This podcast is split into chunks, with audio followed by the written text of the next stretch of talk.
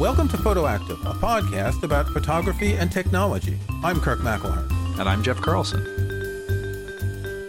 You can find show notes, including any photos we discuss in this episode, at photoactive.co. That's photoactive.co. Well, it's that time again. It's that time. Wait, it's always that time again, but that time for what? Well, it's that time for this time. oh, we're starting that way. Okay. Yeah, he's on third. Yeah. oh, no. so we have a topic that I think this came up like months ago, and we kept putting it off because we had other topics that were more timely, like our last episode about the new iPhone, no, the new iPads. Um, this dates back to a moment when I was walking around in the summer and I took a couple of photos. And after I edited them, I got in touch with Jeff and I said, we should do something about the idea of taking a photo when you know it's not going to look in camera the way you want it, but shooting the photo so it can look the way you want after you've edited it. That sounds a little confusing. Maybe it sounds a little confusing, but I think it's something that after a while, I think it starts to become more natural. And this has a lot to do with your familiarity with your tools. I'll start off by saying you know, we always want to try to get things as good as we can in camera uh, for all sorts of reasons. I mean, A, you have a good shot that you can just start from or uh, share or whatever. I mean, the technical capability is helpful to be able to have a good in camera shot.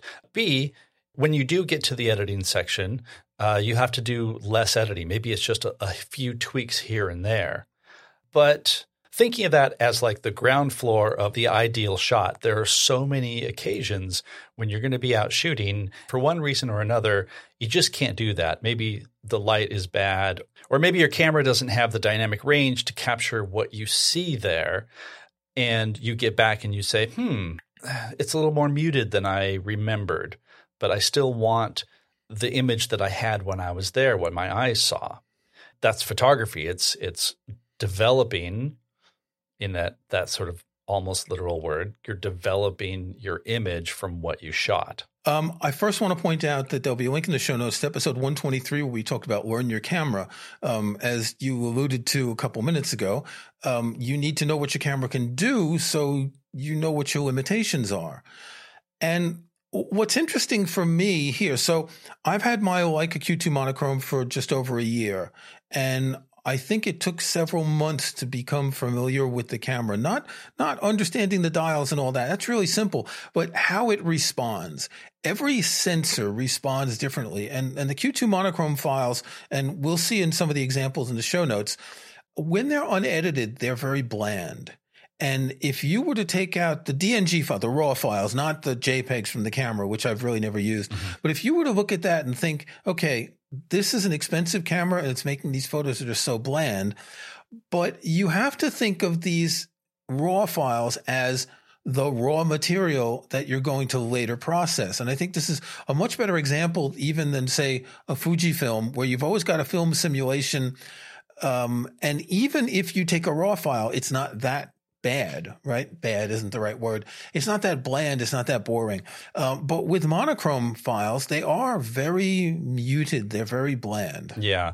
I think that that just points to the fact that you spent way too much for a camera that's no good. exactly. Yeah. Um, so uh, I think the photo that mostly prompted this uh, discussion is it's one of a barley field across the road from my house. And there was this day with these wonderful clouds, and I went out with a red filter on the camera. Uh, if you're not familiar with shooting black and white, uh, red makes the blue of the sky darker and more contrasty. So when you're shooting with black and white film or with a monochrome camera, generally people use the orange, yellow, or red filters to alter contrast in sky. So I wanted to, I was walking around as just getting these photos of the field and the sky. And the one we're looking at, it's really dark. And if you take a photo like this and you look at it actually in the camera, you're going to think it's a terrible photo. But if you know what the camera's doing, you're going to think that's exactly what I need to get what I want. Yeah. So let's step through this a little bit because obviously you could have seen this and increased your exposure Uh, because I'm assuming that when you're looking at this in the camera and it is dark, it's not like you're sort of stuck with, oh, well, the camera wants to make this dark. No, not at all. So step me through a little bit what you saw and and how you ended up with this quote unquote dark image. Well, I saw the field and I knew that because of the white clouds, uh, the, the, highlights would be blown out if I let the camera expose the way it wanted. So I used the exposure compensation dial, probably went down about two stops uh, mm-hmm. uh, for something like this when you compare the original with the edited file, because I wanted to make sure that the clouds were the main item of focus here. And then when I went into Capture One, my editing was to ramp up the shadows and the blacks, um, dial down the highlights a little bit. There's a linear gradient on the sky to get the top of the sky a little bit darker, which is natural. That bit toward the horizon where the sky is lighter, this is just the way light naturally is, but it kind of highlights it a little bit more and gives it more contrast. Um, knowing that I could do that meant that I could take this picture and not have to worry too much, if that makes sense. Uh, one of the things is if we expect it to be perfect in the camera, that might be useful if we need to use that photo right away. Right. If you need to transfer it to your iPhone and send it to someone. But if you know that you're going to be editing it after, you know what you can do in the edit. So if you look at the hedge along the right, it's almost, you can almost not see any detail. Um, in fact, this is a very good example of the quality of these raw files. There's no detail in the bottom right corner. And if you look at the edited part, you can see the branches of the, the hedge very clearly. So all the detail is there, and it's just a matter of messing around with the exposure, um, blacks and, and shadows to bring it out. Yeah, and I think that's a really key point is having the trust not only in your camera's capabilities, but knowing – that you can do stuff with it. Um, uh, this happens to me a lot, especially when I'm out shooting landscape stuff, because it's very easy to overexpose, but it's also very easy to underexpose slightly and still get all the detail that you wanted, all the detail that you saw.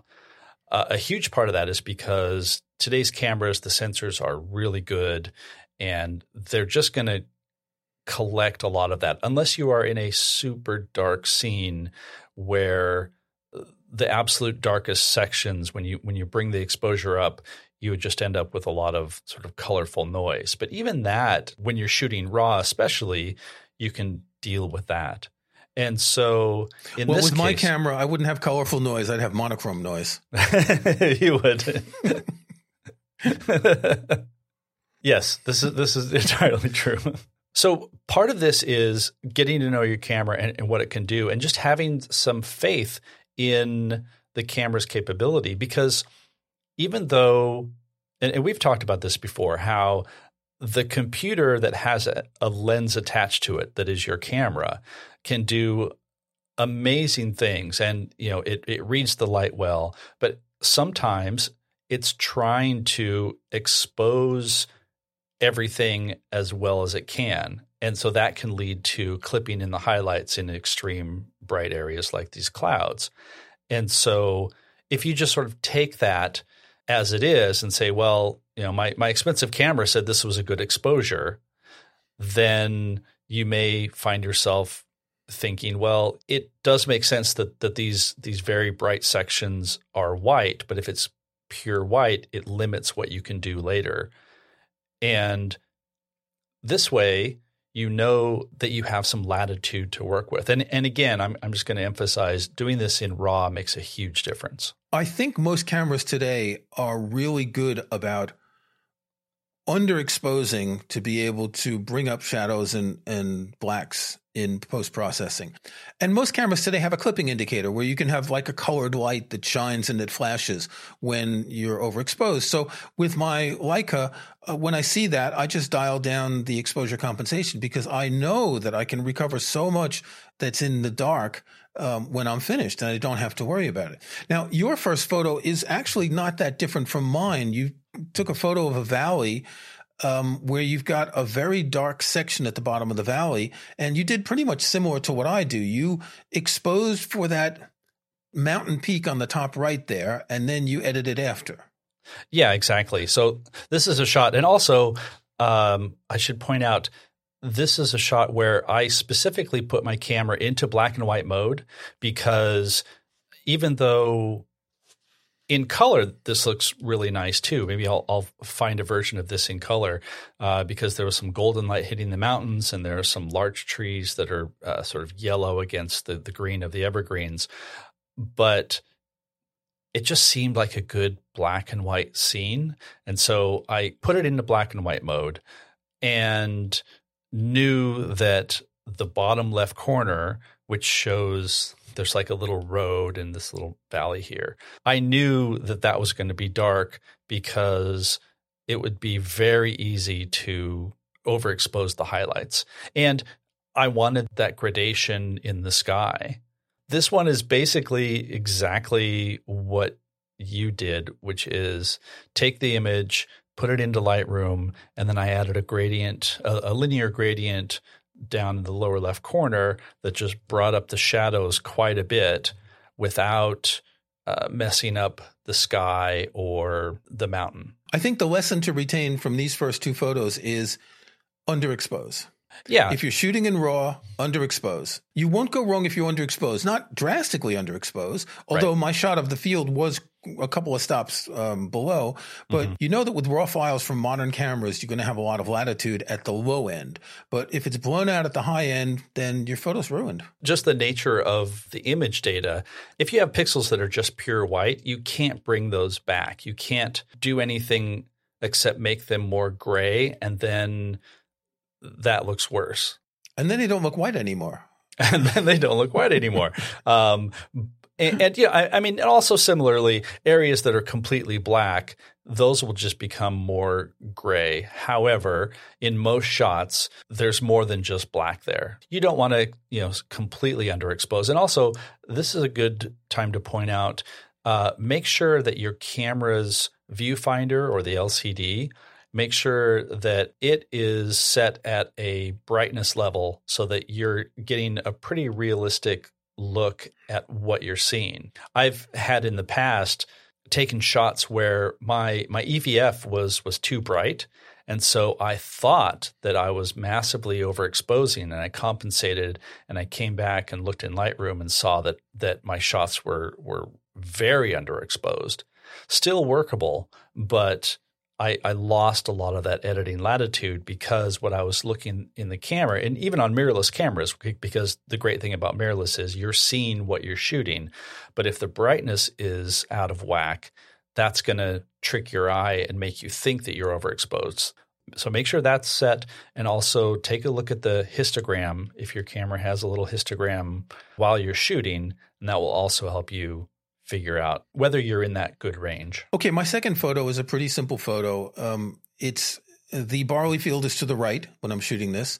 Um, that big tree in the front is uh, just in front of my house. If you look at the original, it really shows how bland these uh, Leica monochrome files are. Uh, this is the original unedited file, and I, it doesn't look bad, but it looks like maybe an old black and white photo that isn't great, right? Um, and then you look at the edits, and the, the edits were doing two things. Again, I was shooting to make sure that the clouds weren't blowing out. Um, but the edit does two things. It brings the clouds up and it increases the contrast a lot. Now, I like this sort of contrasty photo like this. This is what I aim for. Um, look at the barn, the long barn on the left, where there's not much detail in the original photo, and it kind of it kind of looks almost three dimensional um, it, it, has texture in the edit, and even the bushes on the right that are kind of murky. Um, a lot of detail comes out of that. So as a photo, I don't think it's a great photo in terms of composition, but it was interesting to see what I could do. Again, there's a linear gradient on the top. Um, to make the sky a little bit darker because I like that that dark to light thing. Uh, but the main difference here is is showing the contrast uh, between the original DNG and what you can do in post production.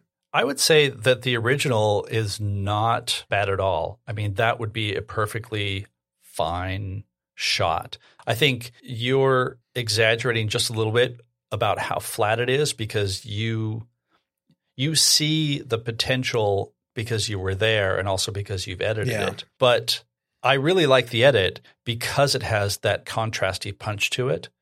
But it's another example of you're not just looking at at darks and lights here.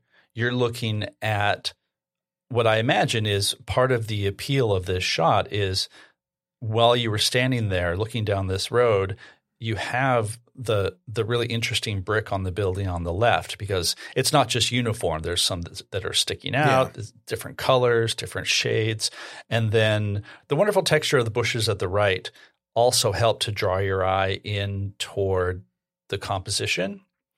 And again, I can see how you were standing there with the deliberateness of being able to see this is a great shot and I'm going to make sure I, don't overexpose it, but there's a lot more that I can do once I once I bring this into an edit. Yeah, and having become familiar with this camera, I said it earlier, it took months to become familiar with what this camera does and what you can do. I know that in any bland original that there's so much that you can just just dealing with the contrast just bringing up the the blacks and the shadows makes a huge difference um, and so anytime i shoot with this camera now i'm aware that this is what it can look like. And it's actually, now that I think of it, it's a lot easier with this camera because I don't have all those film simulations Mhm. that are on the Fujifilm camera. So with the Fujifilm, you can think, well, if I do it in Provia, if I do it in Acros, it'll look like this and that. Here, I just have the one thing. So I always know that I can go from this in the raw file to that in the JPEG when it's edited. Right. Well, and I think this brings me to my next image, but also a really important point that I think we need to make is this is not just about you accurately reflecting the scene in front of you. There are some people who really enjoy the act of shooting, and there are some people who really enjoy the act of editing, and there's usually a lot of crossover between the two. And I think in the edit, some people think that your editing is just it's the chore that you have to do to fix your exposure or compensate for something. But the edit is often a fun, creative time for me, at least, because maybe you have an idea when you were shooting and you know that that in the camera you're not going to quite get exactly what you had there. But what you saw with your eyes the potential you can totally bring out in the edit and you can experiment and you can try additional contrast you can make different linear gradients and just see how that works. If it doesn't work you know you delete that and you start over what have you so the image that i'm uh, leading up to is a picture of a sole yellow tree next to a creek. Uh, this was shot in, up in the North Cascades near Leavenworth. And I went up there looking for fall color and didn't find very much. It's been a hot, long summer. And so everything is is delayed up there in terms of the the fall color. But as I was driving by, I saw this one tree just sticking out. And if you look at the original, the tree has some yellow on it, it still has some green on it. Uh, but because everything around it is dark rocks and uh, there was also a lot of wildfire smoke, and therefore there are a lot of dark tones in this, and then this one yellow tree popping from from among that. Now the original that my that my camera captured I think is even more muted than than what I saw. Um, and, and maybe that's just because I was in tune with looking for any color and because there just wasn't a whole lot of color. It's like, oh my God, there is a yellow leaf. I'm going to stop and, and, and photograph the hell out of it. Uh, but And you were a bit overcome by the smoke as well. a bit overcome by the smoke, yeah. But this was uh, something that I could picture in my mind that this one yellow tree would really pop. And so in the edit, I did that. So this edit actually has a lot of things going on. Um, and uh, I'll also put a screenshot of, of what this looks like in Lightroom. Uh, last week we talked about some of the masking capabilities in, in Lightroom, and I, I put that to use quite heavily in this. So, for example, uh, I did a, a color range mask on the yellows of the tree and so just the the yellows are selected, and I brought up uh, those those yellow tones, the the luminance in the yellow and the orange. Um, I warmed up the, the entire image. Uh, I made separate luminance masks so that I could make sure that the the water still looked like water. It wasn't super yellow, so I cooled that down. Uh, I brought up the exposure a little bit in the rocks in the foreground, but not too much because I like the starkness of the uh, of the dark shadows there. Uh, there's just there's a lot going on, but I think that this is one of my favorite shots from this this uh, weekend excursion because it tells the story that I was thinking at the time, which is there's not a lot of color here. There's wildfire smoke in the sky, and yet here's this one yellow tree sticking out next to this little creek. And so much of that was done in the edit. I didn't change anything per se. I just exaggerated different elements of it. So you're saying that photos aren't true? I'm saying that photos are a lie. Photos lie to you. it, it is interesting. I mean, in in photojournalism, you can't cheat. You could change exposure and stuff, but you can't really cheat yeah. too much. Um, but it's interesting how much you can basically you're thinking of what you want the photo to be and then you're working to bring it to that point. So you've got this image. You remembered when you shot it. You get home. You're looking at the computer.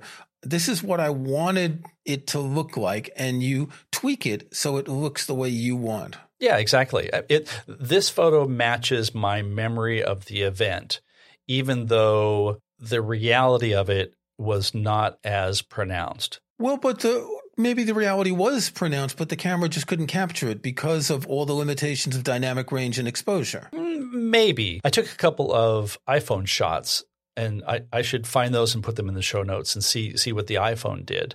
Uh, I, I don't think it's it's that different.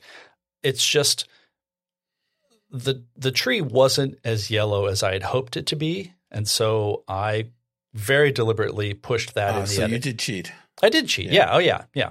I I artistically edited, which for a landscape yeah. shot um, is absolutely totally fair normal. game. Yeah. Uh, yeah. You know. Did you do a, a, a shot of this in landscape format? I tried a couple of landscape ones and it didn't quite work. Because uh, I can't really tell how steep the valley is on the left.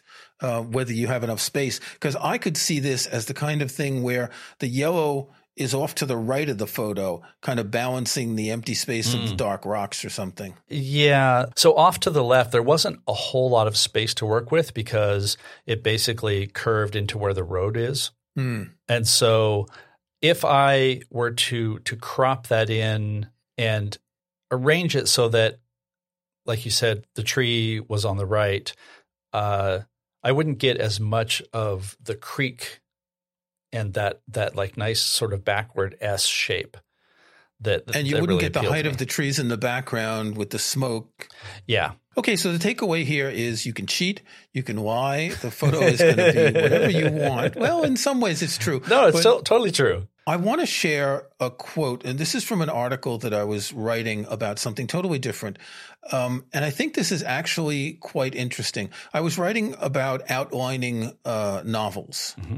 Um, and John Irving has often talked about the way he writes. And this is a quote from an interview. By the time I was writing the Cider House Rules, I thought, well, you seem to work best when you begin with the last sentence. And once I know, like a piece of music, what it sounds like at the end, where I'm going, I make a kind of roadmap in reverse back to where I think the story should begin. And that's what this makes me think of. In our minds, we have that last sentence and we have to go from the original and make that roadmap to get there in the edit. That's a fantastic analogy. Yeah. And I also think that uh, sometimes that trips us up because we'll have an image in our head of what we want to capture. Maybe you're going to a place, you've seen a picture that somebody else took, and you're like, I want that. And the conditions don't really allow for that. And so sometimes you have to completely throw away that image. But at least for me, I think because I I do quite a bit of editing and I've been adept at working in Lightroom for a long time, it's easier for me to look at a scene and see the potential of it and realize, okay, I think that this tree is really going to pop. And I roughly know how I'm going to get there. So I can take the photos that will get me closest to there and then reach that that end goal in editing. Okay, time for our snapshots. What have you got? I actually have a camera thing. That's a change. I know it is a change. So, um, it, you know, we're talking about landscape photography. I also occasionally shoot portraits, and in our last episode, I talked about a, a softbox that I've had for a long time, and th- this came up because uh, there was a, a, homecoming dance and uh, Halloween just happened here, so I was taking a couple of pictures just in my living room, and I wanted to have a flash to go along with it. So I have a little old strobe, but I need some way to trigger that flash. Now, if I were to start doing a lot more portrait photography right now, I'd probably look into upgrading my gear, but I just I don't have that need right now. And so what I've been using as a trigger is uh, this Phottix, P H O T T I X Ares it comes in two pieces. There's a receiver that you connect to the flash, and then there's a transmitter that you connect to your camera. And basically, it's just a radio signal that tells the flash when to fire. Um, there are much more complex, sophisticated ways to do this. If you look at anything that Joe McNally does, you know, we had Joe McNally on our podcast. Uh, it's just amazing. You have different zones and it, it, can get super complicated. I just wanted something that will trigger a flash when it's not on my camera. And I went through several uh, really inexpensive ones and they all they all just fail after after some amount of time. And so this is one uh, that cost more, quote unquote, more. It's it's about fifty dollars. And in fact, when I went to go look for it, I didn't find this exact model, uh, so I found something similar that I'll I'll put in the show notes. Um, it's like 46 $47, but that's still completely affordable. And the most important thing is it's been really reliable. Whereas the really cheap ones, it'll be like 20 bucks. Uh, just, it's like tripods. Don't don't go for the cheapest one because it's going to fail you when you most need it. The cheap flash trigger is the kind that unlocks cars, right? yeah, maybe. so the one that I found, which looks like the one that I have, so it's not even by this company, but it, I mean, it looks exactly the same. Um, this one is by Aodelan wireless flash trigger. Uh, but again, like it, it, looks exactly the same. Um, Forty three dollars, and uh, I, I've just found it to be super solid. And that that's what you want because you don't want to have to think about this or have to run a cable. I've had to do this too with my old ones. Uh, run a, a, physical cable from your camera to the flash unit, and ugh, forget it. Uh, Kirk, what do you have this week? Well, this is not about photography, except there are photos in the book. That counts. Um, it is a it, yes, and it has a photo on the cover. It is a book that I just received today. It just came out, The Philosophy of Modern Song by Bob Dylan. Apparently, he's been working on this for over 10 years. He looks at 60 different songs, not his songs, songs by other people. Um, My Generation by The Who, Jackson Browne's The Pretender, Marty Robbins' El Paso, Truckin' by The Grateful Dead. And he talks about the songs, what makes them work, what the stories are. It, this is not a musicology. This is, if you ever um, caught any of uh, Bob Dylan's, what is it, theme time song hour, I think it was called, um, he would spend an hour with say songs about coffee and he'd kind of riff about them in between. He'd tell some of the history but also some of the ideas. If you haven't heard it look it up. A theme time radio show something like that. We'll put a link in the show notes. Um, you can find the archives. Um, but this is a book where he just looks at songs and discusses them. What do they mean? Why are they here? What do they do? Um, if you want the real experience, you have to get both the book and the audiobook because the audiobook is read by Dylan with a bunch of other people, actors.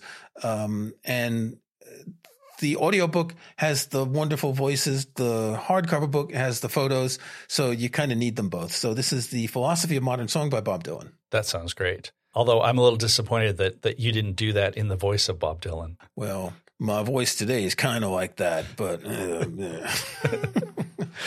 that's it. That That's what I wanted. To, that would be sacrilegious, though, to do the Bob Dylan voice because I can't really do it. No one can do it. It's like it's sui generis. It's a voice that no one can imitate. Yeah. Anyway, until next time. Until next time. Thanks for listening to Photoactive. You can find show notes, including any photos we discuss in this episode, at photoactive.co. That's photoactive.co. We couldn't afford the M. You can join our Facebook group at facebook.com slash groups slash photoactivecast. That's photoactivecast in one word. You can subscribe to Photoactive in your favorite podcast app or on Apple Podcasts. See the links on our website.